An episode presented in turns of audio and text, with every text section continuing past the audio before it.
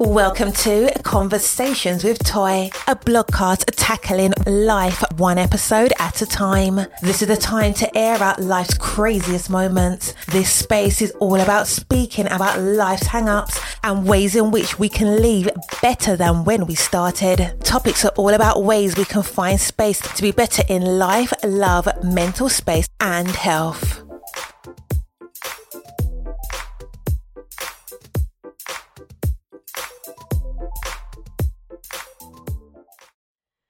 Happy Friday. I hope that you had the most amazing week. And if you did not, then you can join me and we will talk about that as we get into this episode. With that being said, thank you. Welcome. For thank you for joining us. Uh, this is your first time joining us. Please understand that I personally just don't believe that things just simply happen by chance. There is a reason that you are here in this particular episode and I hope that whatever episode that you are listening to, that it brings you some sort of joy, it allows you to think, and that it just helps you in some type of way. In this particular um, podcast, because there's so many podcasts you could have chosen, but we're grateful you chose this one, is the fact that we talk about mental health, we talk about self care, we talk about ways in which we can live our best selves and live our best lives and so that is the goal and the purpose to encourage, to uplift, to inform, and to gift the joy of knowing that regardless of what shape your shape may be in, there's literally all kinds of hope right in front of you. And sometimes we just have to be reminded. Uh, life is not always as easy as we would like it to be. And there are plenty of times when we could live life and things will just align and we feel like, you know, everything is in its proper place. But then there are those times when life does not give you that grace. You know, the times when you have to reevaluate is this for me? Do I really want to continue with this? Life is going to dish you out some challenges and we just want to I just want to support you in those challenges because I don't want you to just to give up on something simply because it didn't come in the package that you wanted it to come in life is a challenge and you have to be able to take that challenge and do what's best for you. And sometimes it may mean separating yourself from your friends and your family, and that is sometimes hurtful. If you've ever had to do something that was a challenge to you, if you've ever had to just figure something out, you know for a full fledged fact how irritating that could be. So, we are going to just get right into today's episode. Now, keep in mind, this week, as all weeks, has been a challenge. Uh, for the last few weeks, I have been noticing that again. We talked about this, I believe, last episode about, and maybe I didn't really get into it. I think I only did like a little snippet of it. But in last episode, and I hope that you go back and listen to it, we had talked about UNCF. And today is the day. If you haven't gotten your tickets to see Drumline, make sure you go see Drumline at the Kimmel Cultural Campus. It is available two nights. It is going to be an amazing show. You do not want to miss it. Make sure you go ahead and listen to that last week's episode. Get your tickets because you're going to be blown away. But these last few weeks have been trying. And what do I mean by that? Well, I mean just as I, as it says, it has been, as I say, it's been a challenging few weeks. So one thing that I have noticed in my mental health and wellness is that, again, doing what's best for you is always king. And I feel like sometimes we have things that we want to try or things that we hear about that we're not willing to always take up on. And I say that because, you know, for me, when I first went into therapy, or at some point when I had to be medicated, you know, through my therapy and, and, wellness journey, you know, again, when you have people in your ear that's like, you know, you shouldn't tell someone about your business, you shouldn't be on medication, they're just drugging anybody and everybody, you don't need that. Or, you know, you shouldn't try acupuncture because, you know, you don't know what they're putting on you. Listen, there's always an objection to every situation, no matter good or bad. And I found that in my own personal journey is that taking a step to try something that I may not have tried before has been life changing. Now, if you do hear my voice throughout this entire podcast episode and it sounds like it's going in or out, you are not hearing incorrectly. My voice is being tried right now. My allergies are flaring up and it is being a mess. So just work with me. Um, but back to trying something new or out the box or different or something that you've never done one of the things that will hold you back is not being willing to willing to take a chance. Now, I'm not telling you to go against something that feels in your spirit that you know doesn't feel right. So, we're not talking about that. If something in your spirit is telling you that something doesn't feel right or a person is not the right, you know, fit or maybe you want to try something different, but maybe you should try it with someone else. Please listen to yourself. You are your biggest advocate. Your body um, always trying to warn you about different things. It's just that sometimes we take heed to it and sometimes we don't. But please take a chance and listen to yourself. However, like let's say for instance, you decide that you want to go into therapy, but the person that you're doing therapy with, which is your therapist, may make you feel uncomfortable. I would never suggest to you that you stay with that therapist and you just push through and you muddle through. And can we just talk about therapy for just a few seconds? Because I've talked about this before, because I feel like when you know you should go into therapy, but you're not sure of the concept, you're not sure of how this works, you may be very discouraged. So if you go and you decide, okay, listen, I need to see a therapist, right? I need to be able to talk to someone. When I first started therapy, if my oldest is about to be 14, that, that means almost 12 years ago when I started therapy and 12 years ago, when I started, you would go in, you would make an appointment, or you would call to make an appointment. They would go through a lot of triage questions with you, asking basically to make sure you're not like suicidal, if they need to bring your appointment up. And you have to see if one, they're even willing to take new patients. Do they accept your insurance if you have it? If they don't, do they have a sliding scale or fee? Um, so you go through that process sometimes you don't get an appointment right away. So it may come down to you, one, having to do things like wait or call back. And that can be discouraging if you've never had that. Now there other are are other options when it comes to therapy. One that I'm taking now, which I had never done before, which is with BetterHelp. Um, I actually enjoy it because I got matched with a therapist within a few hours I would say, if not a few minutes.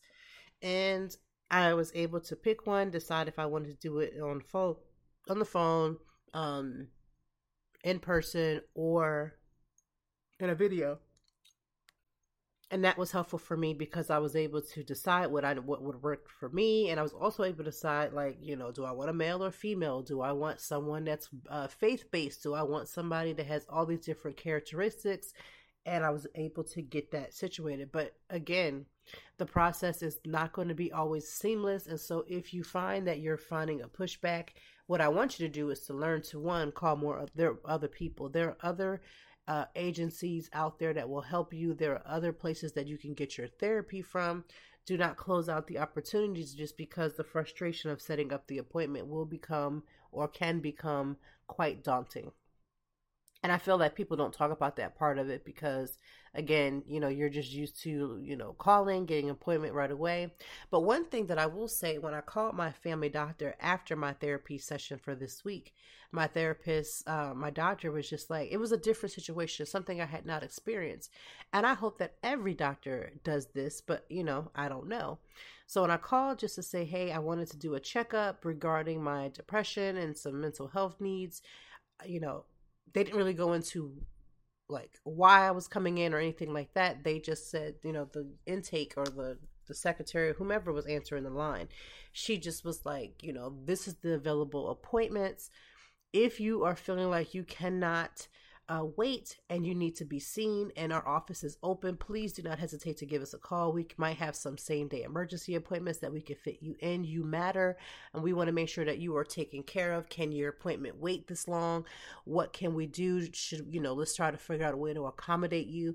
And then again, just kept saying things like, You matter, and we want to see you here, and you have value here, and we want to make sure that you're okay. Now, I wasn't in a state of mind where I felt like, one, I was going to do harm to myself at all.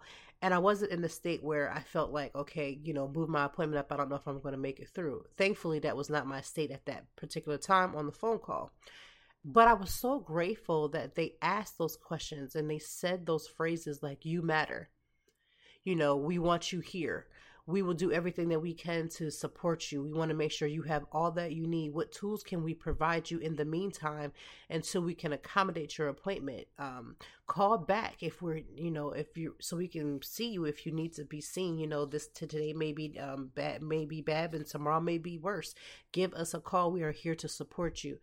I honestly, I don't, I mean, again, I didn't feel like I was in this, this spirit of lack of need of support but that support was top tier to me because again i don't know if this if every doctor does that especially when you're calling about a mental health or wellness issue. Maybe that's their new protocol. I do not know but i'm gonna tell you one thing that was more supportive in just that conversation than when i began my therapy sessions almost 12 years yeah 12 years ago nobody on the phone said things like you know you matter and we want you here and how can we facilitate?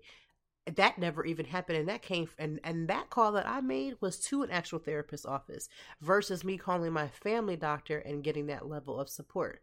Now i do go to um, a homeopathic more medicine doctor where they don't just give you medicines and shovel stuff in you they do the whole full body mind and body and soul but uh, still i've still never heard that type of you know conversation and I do preface that I have never gone to them specifically for um, mental wellness. But I pray to everything I can that I pray that if you're having that type of issue and you're calling your doctor or you're calling your your psychiatrist or you're calling your therapist or whomever you're reaching out to that they start conversations or they end conversations with support. Sometimes people just need to hear that they're not alone on an island going through and suffering in some type of unimaginable way and knowing that they feel supported, knowing that they have somebody that five seconds has their back that cares, just saying those words can be the most empowering thing to somebody who is going through. So if you are a friend of someone and they five seconds reach out to you because they're in a mental distress, if you ever want to figure out how do you start, you start with how can I support you? I love you. I want you here. I want to support you in any type of way though that's kind of top tier you will change the, the the thought process of your friend they become and let their guard down for just a few moments um, i found that find that sometimes when you call your friends and you say hey i'm dealing with a b and c or i'm struggling they want to go into their story right they want to tell you about how they did certain things and there's nothing wrong to it to a certain extent but do not make the situation about you do not make the situation about you. I promise you, your friend wants their support. They need to feel uplifted. They want to feel loved and heard and seen. And sometimes that don't need to be about you. So don't make it about yourself. Make sure that you support your friend, support your family member. Do this as often as you can. And again, some people are not equipped. If you're not equipped to handle situations like that, I would prefer for you to be honest with your friend and say, listen, I love you. I support you. I just don't have much, uh, you know, experience. I don't know what to say in the situation, but I, I, I want to be here as much as you allow me. Uh, certain things like that, because I feel like sometimes we have to be honest with ourselves about what we can do when it comes to our friends. You know, can we be as, you know, as supportive as we think that we are? And sometimes I feel like we aren't as supportive as we think that we are. We have to take a step back and be honest about that. But when we're talking about doing what is best for you, which is going to be the reoccurring theme of today's podcast as we bring in Miss Danielle, who she's going to talk about shadow work. You know, everybody gets in their feelings about shadow work and about what they think it is. And, you know, growing up in the church, I've always understood shadow work and things like that to be something that was, you know, demonic or um, something that didn't have its place in my life. Like, don't get caught up in that. You're going to get caught up in all different things. But since I've gone to therapy and I've understood shadow work and, and therapy are two different things, let's be honest. They work sort of the same way, but they are two different things. And in the same concept of shadow work, you're having to be willing to to be open to trying something different to learning yourself in a different way and to also be willing to take that chance of bringing up some things that again you may have left dormant in your life. If you've dealt with childhood you know abuse or you've left with abandonment or whatever issues you may be dealing with they come up in different forms of our life and so you know with shadow work or therapy you have to be willing to do the work and the work isn't always jolly go lucky i've said this in plenty of episodes and i will continuously say this when you start your therapy session or your shadow work, there are going to be days at when you're done with it where you're light.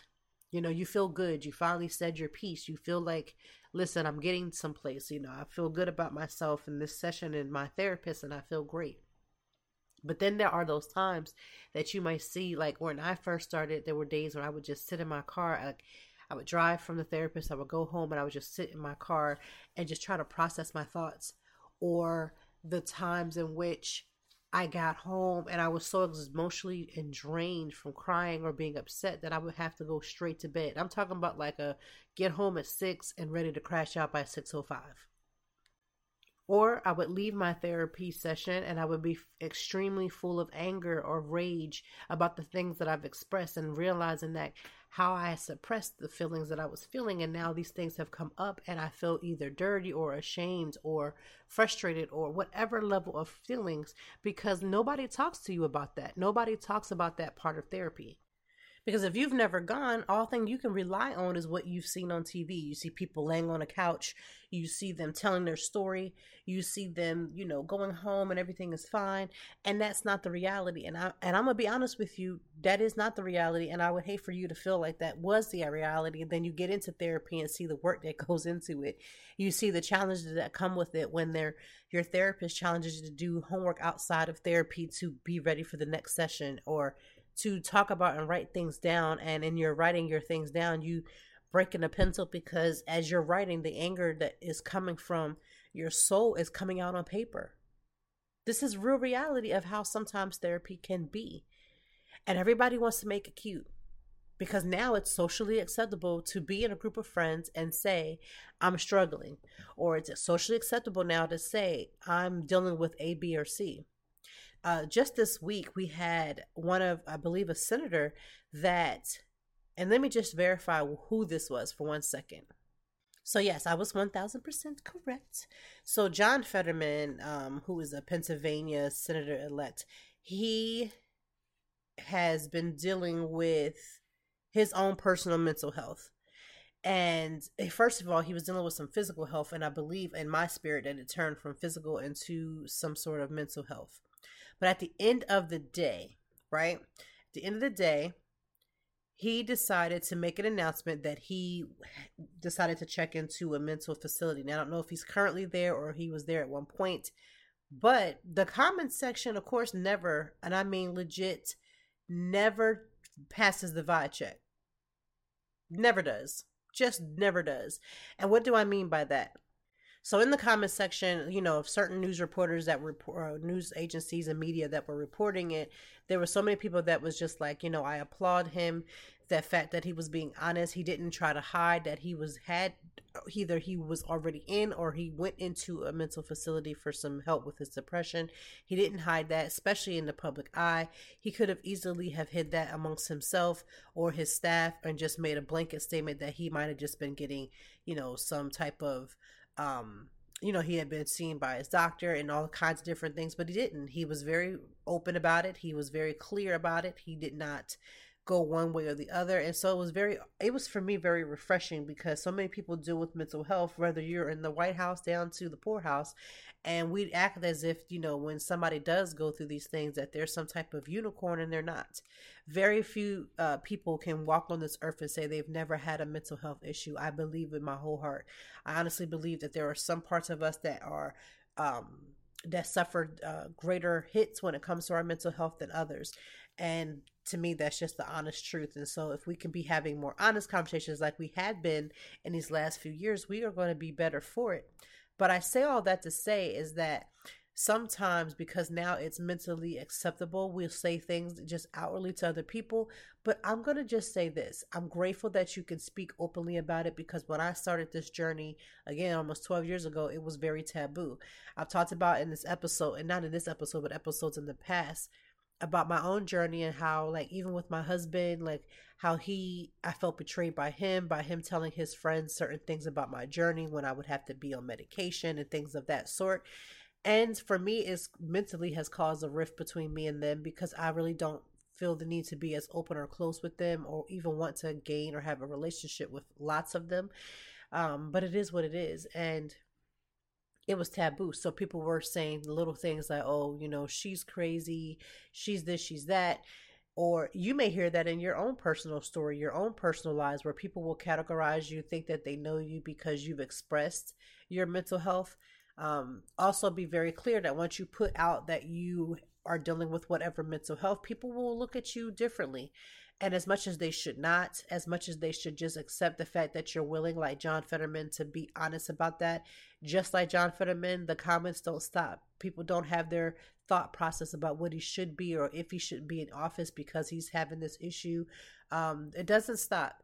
And I understand that some people can be debilitating depending on who it is, if the person that, you know, basically betrays you but I promise you that there'll be a better day coming. And I and I know it sounds cliche, but I, it's the truth. So I don't want you to give up on yourself or give up on your mental health or give up on any of that just because of the stress of having to then put out that you're struggling with you know your health be also be very careful of whom you discuss things with who you put things out with because again you your goal is to also protect yourself and also be willing to um, be in a situation where you're protected. Just be careful. And so I was talking about shadow work, and we have happened to just have one of the best in the business, and we have Danielle Massi, and you know she has amazing bio. First of all, I'm going to go ahead and read it, but I'm also going to just talk about our relationship. Danielle Massi is a licensed psychotherapist, the number one best-selling author, CEO of the Wellness Collective here in Philadelphia, and the leading expert on shadow work. She is the founder of the Selfish Philly Conference. And if you've been following me even on the blog, you know that I attend that conference. This will be my third year. And she is an international keynote speaker, captivating audiences on the topic of holistic health. Danielle has been touted as the Just Generation's voice on shadow work and the most trusted source on the topic. Danielle has written for and been featured on the New York Magazine, The Cut, Shape Magazine, The Huffington Post, and BuzzFeed, and a frequent guest on major news outlets. Now, that is her bio. She is an amazing woman. How I got to meet her was the fact that, again, I attended her conference called Selfish Philadelphia or Selfish Philly and if you're like, what is that? It's exactly what it sounds like. Taking the time to realize that one, it was time for you to be selfish and take care of yourself and and fuel and fill your cup, but not to be ashamed to take those selfish moments in life because we're always, especially as women, caregivers to other people. Um, Danielle has a beautiful story of how she, you know, dealt with her her cancer. Here she is, a young woman discovering that she has, I believe, ovarian cancer, and she's going through the treatment and all these different things, and she still had to prioritize herself and do her work. You know, the self the self work that we all in this life are commissioned in our in a way to do. And so as I met Danielle at the Selfish Philly conference the first year that I attended, I'm not going to be lie, I was kind of very apprehensive, um, not for just what the conference stood for, but what to expect. Um, you don't know what to expect when you go into a room, and I'm gonna be honest with you. I go into a lot of rooms with the work that I do with the blog and just with mental wellness and self care. Um, that is like my platform. That means a lot to me, not just because it's a, a platform because it's it's popular. You know, sometimes people go into different aspects because it's a popular place to be. And I don't go into it because of popularity. I go into it because this is my life's work, right? And so now I got invited to Selfish Philly. I'm in this environment. I didn't have any at the time. I didn't know who was to be at this conference, and the speakers change all the time. There are always some dynamic women that they bring to these conferences. But in addition to that, I didn't know who was also going to be in the room. Um, in Philadelphia, this space, you know, of going to conferences or going to um, events is beautiful, but then you can get into spaces and you discover that you're with the mean girl, the mean woman, and this and that, and it's a lot of interesting dynamics. And so when I'm in a new space, I'm very apprehensive. I may be even quiet at times just to try to fill everything out, fill everybody out. But I was extremely comfortable.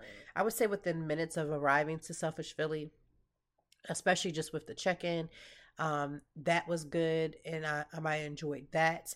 And um, I just enjoyed the conference, and I learned so much. I took a lot home as far as like you know, renewing my mindset about what it is I need to do for myself and some of the aspects of putting myself first was definitely on display. And so there is another Selfish Philly conference that is coming up in September. You do not want to miss it. I promise you it's going to be that amazing on September. I'll have to get you the date. But on this next Friday of February, February 25th, Selfish Philly will be hosting a 90s inspired Galentine's Day party at Alchemy X which is 1931 West Passyunk Avenue, and is from 3 to 7. Uh, the event will begin with a vendor market featuring some of Selfish Philly's favorite vendors that will be open to the public. Then ticket holders will be able to enjoy an evening of self care. So, what can you expect? There's going to be shadow work session, Reiki healing session, breath work, light bites, and cold pressed juice. Let me just say, these cold pressed juice from Alchemy X is amazing. I had went to an event a few weeks ago. Um, and it, I had some pressed juice. Now I'm not a fan of pressed juices for everybody. Um, everybody don't do press juice as well, but Alchemy X, I can put my stamp of approval on there. I drank that, took some home, thought I would just take it home and maybe drink it for the next day. Nope, drank all of it before I even hit the house their juice, juices are good. So it's going to be a good time just to come celebrate womanhood and, you know, get some work done. You know, when I say work, I don't mean cosmetic, I mean inwardly, get our spirit together. So that's going to be happening next Saturday, the 25th. The Selfish uh, Philly conference that is happening in September is going to be on September 17th at the W Hotel. This is one of those hotels that I've been having on my, to, you know, must go list. And so I'm looking forward to going to this establishment and having a really good time. Um, I expect there to be some amazing um, partners and some amazing vendors, but also the amazing speakers. I absolutely cannot wait. So we do have Danielle. Danielle is here as our guest of this week. We're going to talk about shadow work. This would be a great opportunity if you've never heard about what it is. I'm going to talk about the things that I've heard about it, um, the things that were apprehensive, things that you'd be like, yes, girl, I heard the same thing. Uh, especially being a preacher's kid, you hear all kinds of things about what you cannot do, what you should not do. Um, do doing certain things will cause. So lean into this um, conversation as we discuss what is shadow work, how does shadow work help us, what are some of the things that we can do or look forward to when we're doing shadow work? All of the, the questions that you could possibly think about when it comes to shadow work, we hope that we've done the, you know, j- do justice to help. In the show notes, also, we will also include different resources for you, whether you want to uh, talk to Danielle more about it, um, getting her new book that she has. Um, she has a new book called Shadow Work um, that will help and guide you through the process if you don't want to do it one on one with her and as well as the event for next Saturday, uh, next Saturday for the Galentine's, the 90s inspired Galentine's Day event, as well as the Selfish Conference in general, which will be on September the 17th. We will have all the show notes having all the things, including where to reach Danielle if you want to talk with her more about her work and what you can expect. Or maybe you're listening and you're like, you know what, I want to come to Philly and be a part of this event. Trust me, she is taking vendors and you want to make sure you're in the building. So without any further uh, ado, thank you, Danielle, for joining us for this week's Conversations with Toy. All right. Happy Friday to the Conversations with Toy family. We have another guest. I've been hitting it strong in January. We haven't stopped in February. We're just knocking this out the park. But we have a guest that I know well. Danielle is Danielle is here. I don't want to say Daniel. What's wrong with me? Danielle is here. Y'all know how I do. Um, and we're going to talk about some shadow work. If you've ever thought about it, heard about it, and you have all these misconceptions, and let me just say, I know that they exist because even when I first heard about it, this was before therapy and all that, all the things. I honestly was just like, oh no, we can't do that. You know, grew up in the church, and it'd be like, no, you're going into the dark world. You're about to tap into something. You know, it's demonic. It's all kind of things, right? If you've heard that growing up, like I have, then you know for a fact how real it could be when you hear about shadow work.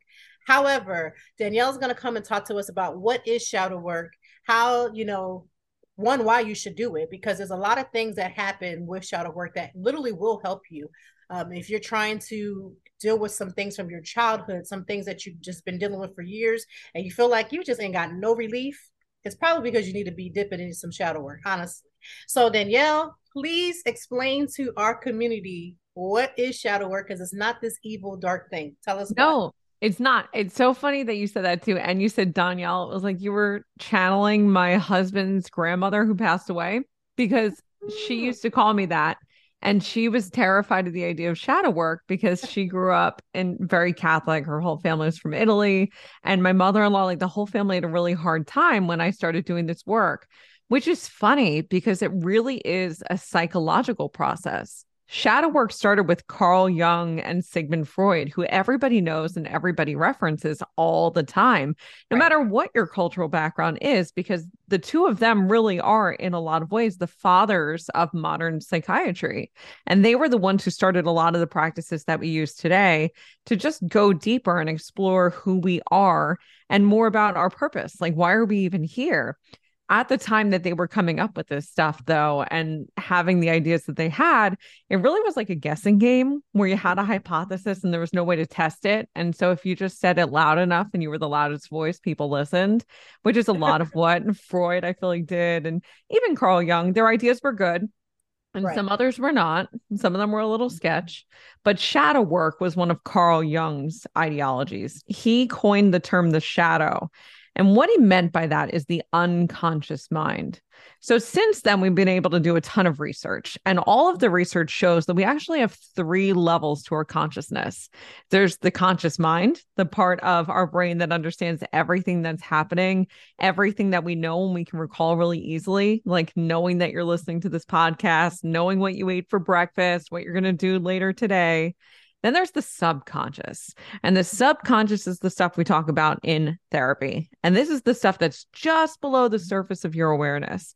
This is like knowing that you shouldn't really be scrolling on your phone, but still every single day you wake up, you grab that phone and you are scrolling away, and your brain isn't really active. You're doing it automatically. So the subconscious is those automatic behaviors and thoughts that just pop up on you.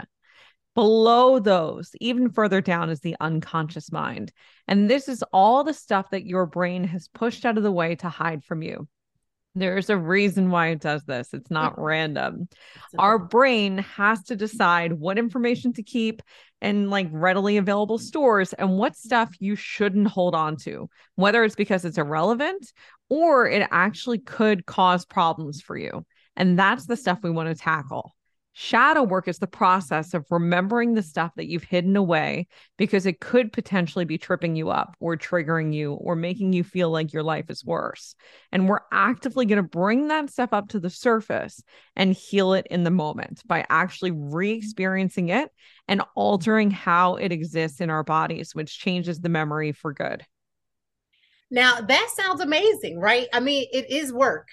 It's it work. work. It, but it's good work it's good work. And i feel like when i started to do what i needed to do with that i you know there was times when i would be done and i would be tired or i would yeah. be exhausted or i would be so mentally drained. I remember sitting in the car for like an hour a full hour after i had done it and just like trying to like level myself and you know calm down from it. But i found that for me it was something that was most necessary because i again, I feel like our brains are designed to sort of protect us. We're not bringing these things up because we don't want to relive it. Yeah. It, doesn't matter what the it is, you just don't want to relive it. You don't want to go there. You know you need to go there. Like we all subconsciously know that there are things that we've dealt with in our past that we just know we should uncover and work through, but then we're just like it don't matter. I'm fine. I'm fine. I'm fine.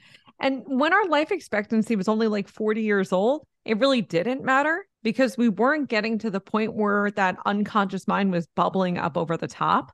Like we might have experienced some anxiety, maybe we had a touch of depression, but it wasn't to the point where we were making ourselves sick because we actually would pass away before we actively had time to do that. But now, in today's day and age, when people are living well into their 70s, 80s, 90s, and even centennials living into their 100s, mm-hmm. we have to deal with things more actively because that unconscious mind has a capacity and it can only take so much. And then what happens is a lot of the stressors that exist in that unconscious, they start bleeding into the conscious mind and they start tripping you up. And this is where we see ourselves getting really triggered. This is where we start seeing illnesses. Like a lot of people nowadays are getting cancer before 50 years old sometimes even before 40 or 30, like myself included, which is unheard of. The rates of cancer in people under 40 have skyrocketed in the past 10 years. And then our diets and all these other things, it's not even like we're eating unhealthy per se, but there's so many chemicals in our food. And then the work life balance is atrocious and we're glued to our screens. So it's just right. a recipe for disaster. So, yeah, I think years ago we didn't need it in the way that we do now. But now more than ever, we have to start looking internally and going, how do I help myself here? So, what do you say to a person who hear is hearing what you're saying. They're tapped, they're tapped in. They're like, you know what, this sounds really good. It makes all the sense. But let's just say, for instance, just for example, because my parents don't care. Let's say for uh, let's say example of using my parents, someone in their age group would think that this is some newfangled thing, right? this is some newfangled thing, and you you know people are just always making up things nowadays. And every time you turn around, there's a thing, there's a thing. How would you explain to them like the need for it? Because sometimes visually, if they're saying to themselves when you hear the word trigger, we know what anxiety is. When they hear the word trigger, they may think, "Well, I don't, I don't have a trigger," because they don't realize what that looks like when it, it's happening. Yeah, truthfully, this is my parents in a lot of ways. Shadow work is something that was created in terms of like having the actual structure and some of the science behind it in the 1800s. But there are shamanic practices that date back to native cultures that go back hundreds of years, where this has been around for a very long time. Now, what we're doing recently is actually taking some of these practices and giving it a name because I think people like to put stuff in a box. They like to be able to say, I have a word for this. I like to call it something. Mm-hmm. And trigger and trauma, they're really overused. People talk about traumas when they're talking about things that are really not traumatic at all. They're talking about triggers when it's things that irk them, not something that is actually a physical trigger. So a trigger is something that actually causes your body to switch into fight, flight, freeze, or fawn. So your autonomic nervous system is activated and okay. it happens without you being able to think about it. You are heart racing. You got your head getting kind of cloudy. Your thoughts are blocked. Your breathing is getting short. Your shoulders are kind of going up to your ears because you're getting stressed out. That's when you're triggered. And when we have a trigger like that, it means that there is an underlying trauma. So for all those people who are like, yeah, I hear you, but like, I can't try another new thing, this actually predates most of the things you've likely tried. This is older than all of that stuff. And I see this in every realm of medicine, even in like Western medicine, right? The Western medicine as we know it today didn't come about until Rockefeller when he took over the medical board and put a whole lot of funding into changing things around, it was Eastern medicine that was king at that point, and people were healing themselves with herbs. They mm. were trusting that nature was medicine, and there were things that they could do, like go outside and be in sunlight and actually make tea that would calm their bodies down and do all these things.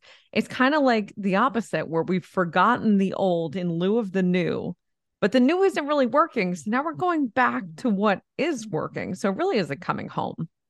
Yeah, I feel like we are. Like again, even I've used, you know, now herbs and teas and things for different parts of the body that may be aching. You could do it for inflammation. You know, uh, there's a there's a gamut, you know, and yeah. going back to that, I would never have thought like, oh, herb and a tea could do it because when you feel these things, we're just take antacid instead of using something that's more natural and pumping our bodies again with these chemicals. I've been doing my best to not go directly to that. Yeah. Well, I mean, Toy, I have a story about this. You're going to love this. So, for the past like 10 years, I have had horrific allergies.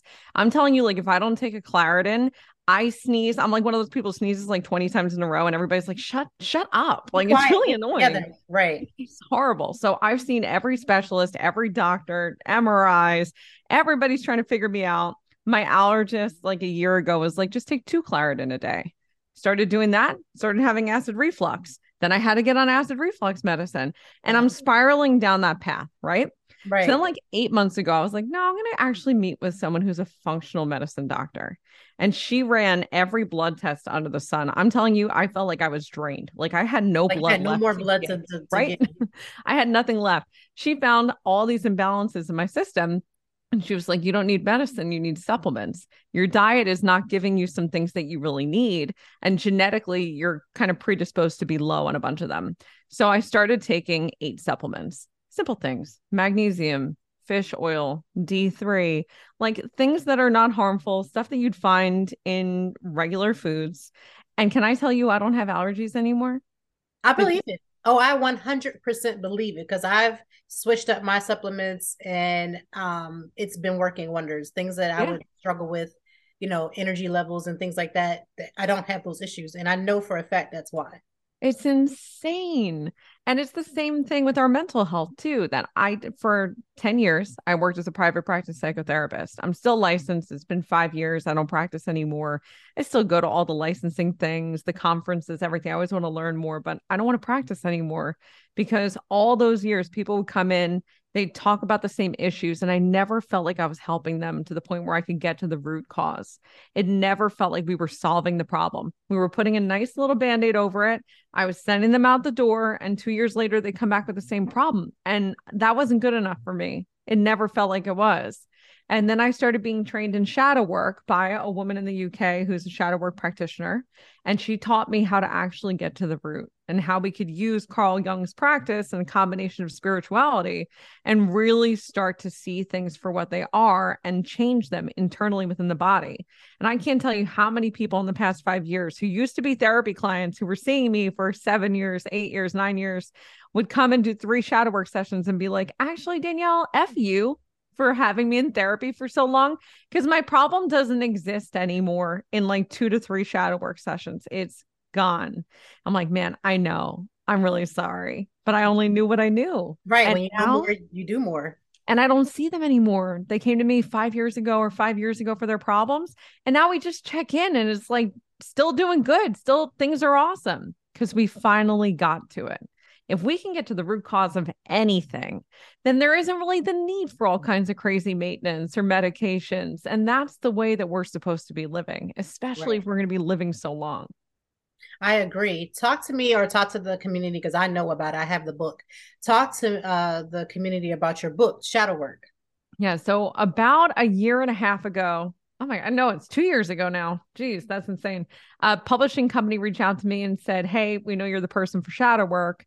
So we want you to write a book on it. And I said, no, thank you. Like I, I don't feel, i I like to think that I'm humble and I'm like, you know, there's gotta be somebody better than me. Like, good luck finding them. And they were like, no, you're it. You need to write it. So I was like, okay, let's figure out how to do this and what needs to be said.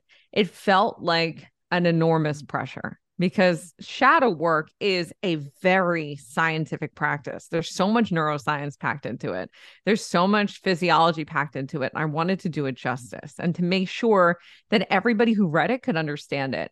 Because I've read books from people like Joe Dispenza, who I love, who they're medical doctors. And when I read the book, even with my cognitive neuroscience background, I'll finish a page and be like, what did I just read? And I got to go back up to the top and start again I wanted to make sure anybody, my dad, who barely graduated high school, who owns a plumbing company now, to like Joe Schmo in California, who's never read a book in his life, I want anybody to be able to understand it and make it really simple. So the book breaks down the practice of shadow work in really easy terms. We talk about the science, we talk about the impact that trauma has on the mind and the body and your energy.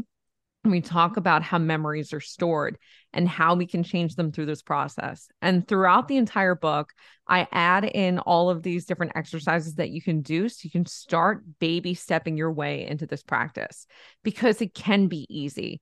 Shadow work, like you said when we first started, it sounds ominous, it sounds mm-hmm. scary, mm-hmm. it sounds like like all those characters that go bump in the night, and it really isn't that at all.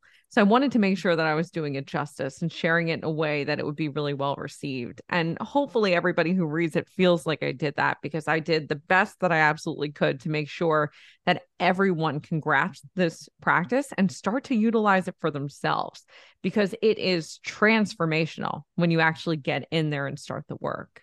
Right. And then you have Selfish Philly, which is an amazing conference. I've attended, I think, two years in a row now. Yeah. Um, I've gotten nothing but uh, great uh, work from that. Some things that I needed to work on, things I needed to like refresh on. So it's great, and it sounds just like what it says, the Selfish Philly Conference. Talk more about what that is, and you know how people can be a part of that, and all the things. Absolutely. Back in 2018, I was diagnosed with cancer. And that's what really started me deeply on my shadow work journey, but also my health journey across the board because shadow work is a piece of the puzzle, but it's not the entire thing. It really is about bringing in all these different aspects of health. So when I was going through that, my doctors, when I asked them for referrals or things I could do, places I could look to, they literally told me, We don't know, but we have a bunch of pamphlets in the hallway you can check out. Oh, wow. That was verbatim the answer they gave me. And this is at mm-hmm. Pennsylvania Hospital, which is the oldest hospital in the country and also one of the most renowned.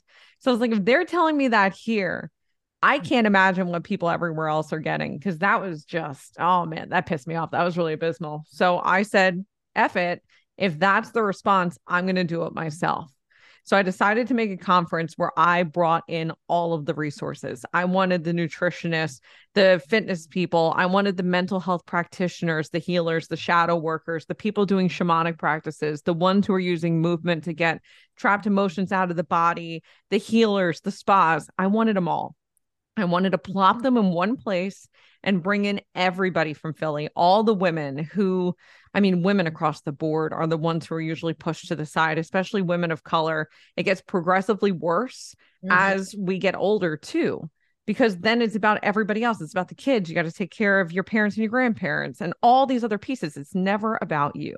So I wanted to give them the space to be able to actually say, no, it is about me. I'm being selfish and I'm doing it intentionally. So I brought all of these different resources in and speakers so they could spend a day listening to the people who can give them information that could be life changing, the little bits that were going to alter them or tweak them in some way that they knew what to do if they ever got into a bad situation.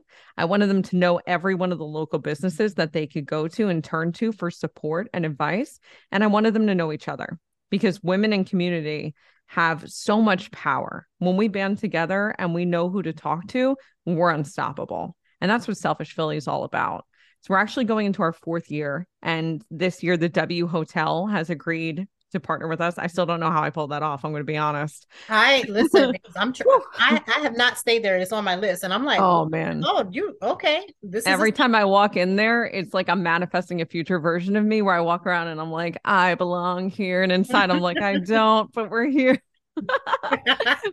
That's what the conference that. is like having a partner like that I think is giving us so much more um access and reach because they're incredibly generous partners. They really believe in the vision. They want to serve the Philadelphia community and they want to make all these things including luxury accessible. So we're doing it really big this year. The conference is going to double in size. Everything is going to be twice as much if not more as it has been in the past. And I'm really excited this year because we have the W as a partner. We can open this conference up even more to the Philadelphia community and beyond, where people who are traveling in will now have somewhere to stay. The, the W gave us incredibly cheap room rates for the W and for their partner, which is the building that's attached to the Element Hotel, directly okay. attached. You don't have to step outside. You just walk down a hallway and you're in the W and you get to come be a part of the conference and have a really healing weekend and turn it into something big. So I know a lot of people are doing this with their with their moms, with their grandmas and sisters. People are turning it into a big to do, which I love. That was a vision that I always had, and I can't wait to see what happens when it comes back this year in September. What are the dates? What's the date? It's going to be on September 17th this year. So it's going to be warm enough that we can actually utilize that pool on the rooftop of the W, which I'm also really excited about. So everybody who stays gets access to the pool. The following day, you'll see me there. I'll have a cabana. I will be lounging. You can come sit with me and hang out, and we're going to really stretch this out and have an incredible weekend. I love that. I'm, I'm, I'm about to get my reservations in because I'm definitely sure. And I live I here. I'm like, I'm still going there.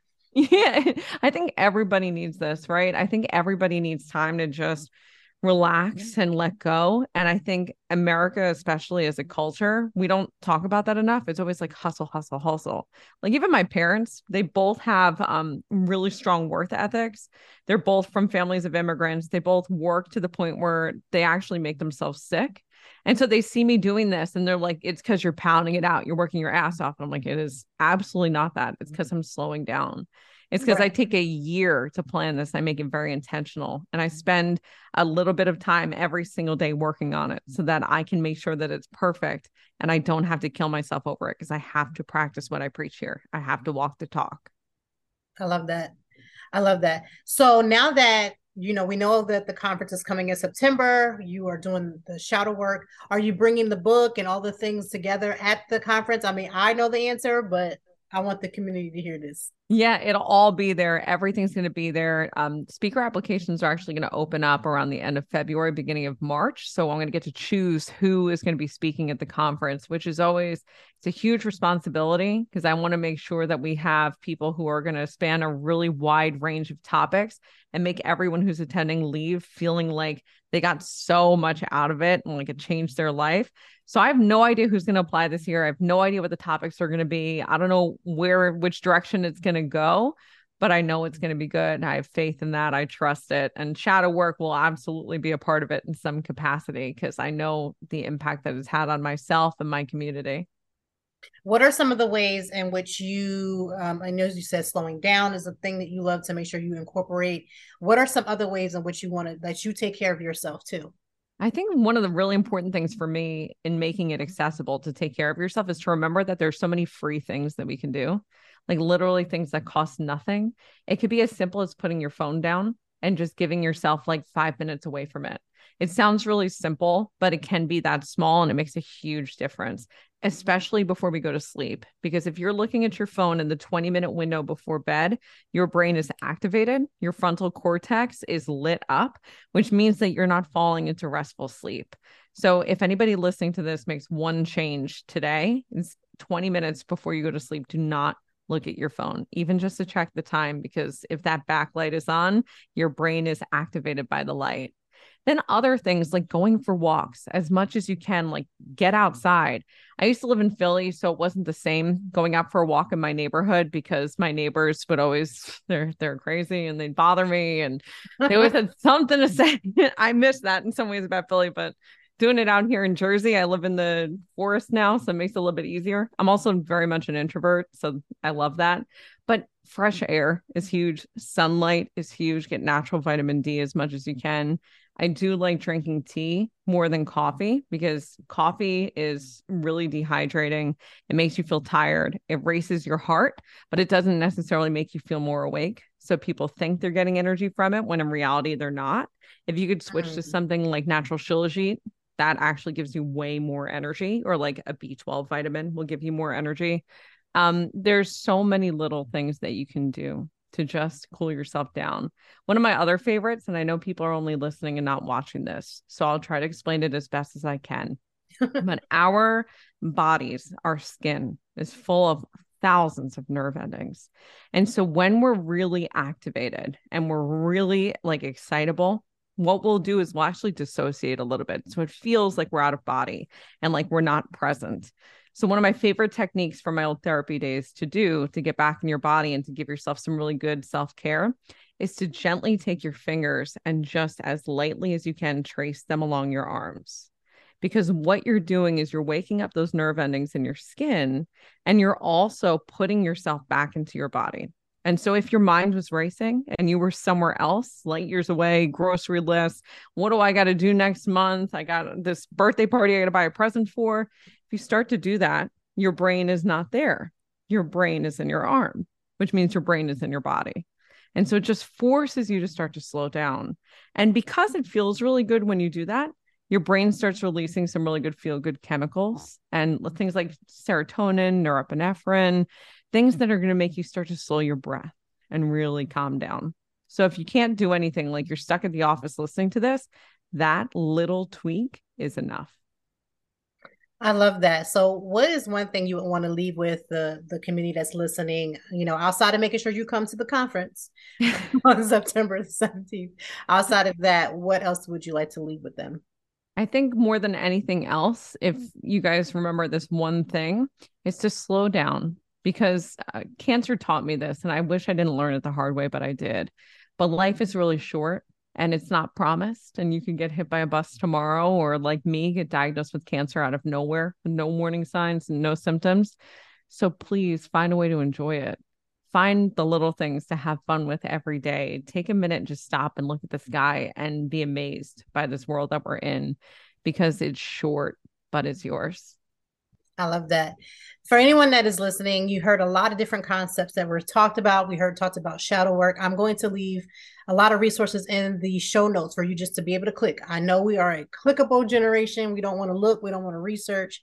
I'm going to put it up so that you can click on it. You can find more information. You can also get Danielle's book. You can sign up for the conference. I mean, there's just all whatever we got. We're going to. I got sure a lot of stuff. Bring it over because we're going to make sure we get it for you all that are listening.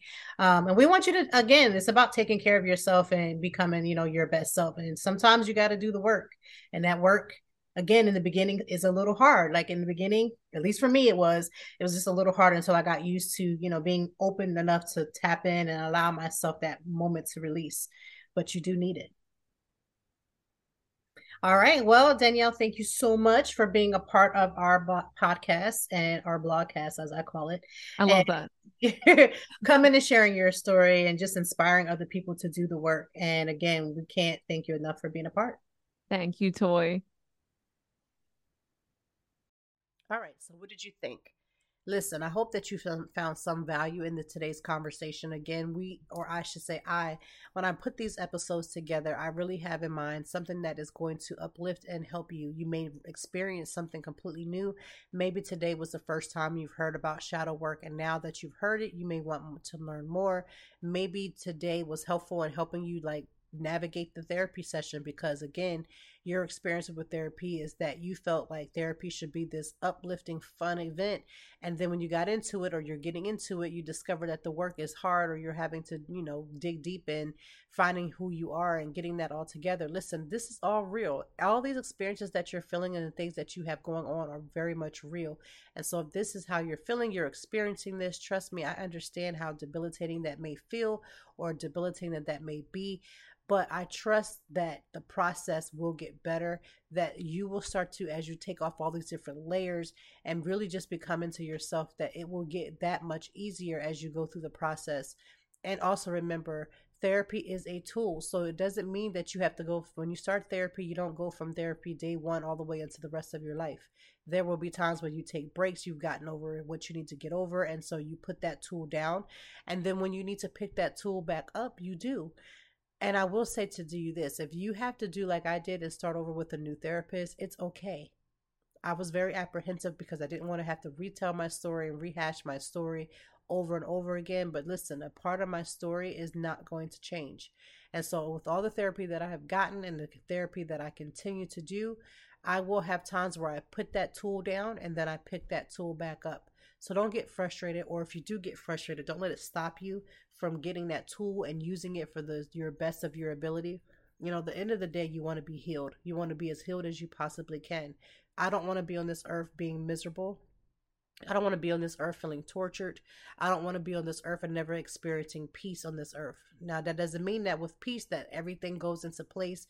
Your life is just the most perfect as it possibly can because I would be lying if I said that the goal and the purpose is always to remember that at the end of the day, we are all here to do our best work and to make sure that we show up for ourselves in the best way that we possibly can. So, do your work, get your tools, use shadow work, use therapy, use acupuncture, and all these different things because there's a million and one ways that you can heal.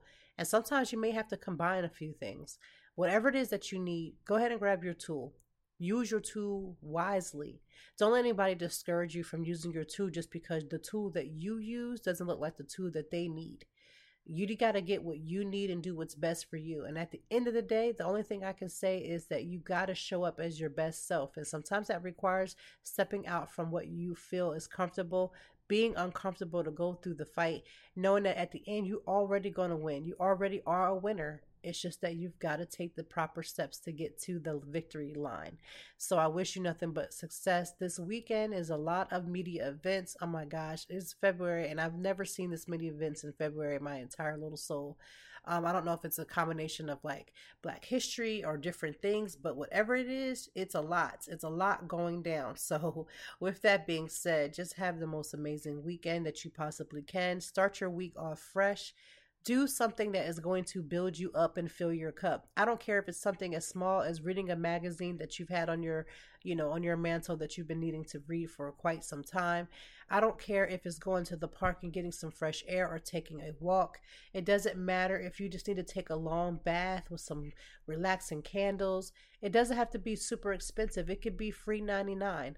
But whatever you need to fill up your cup, go ahead and do that before Monday comes. Don't let that Monday hit and you've done nothing to help yourself. You've done nothing to feel good about yourself.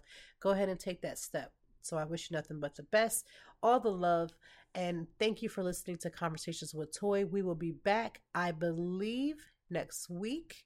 Let me look at my schedule. Yes, we will be back next week. And then in the first week of March, we're going to take a break, I believe, and then come back on the 10th. So we are coming back next week, and then we will take one week break, get a little refresher, and then come back nice and strong. Okay? Love you. Send you all the peace.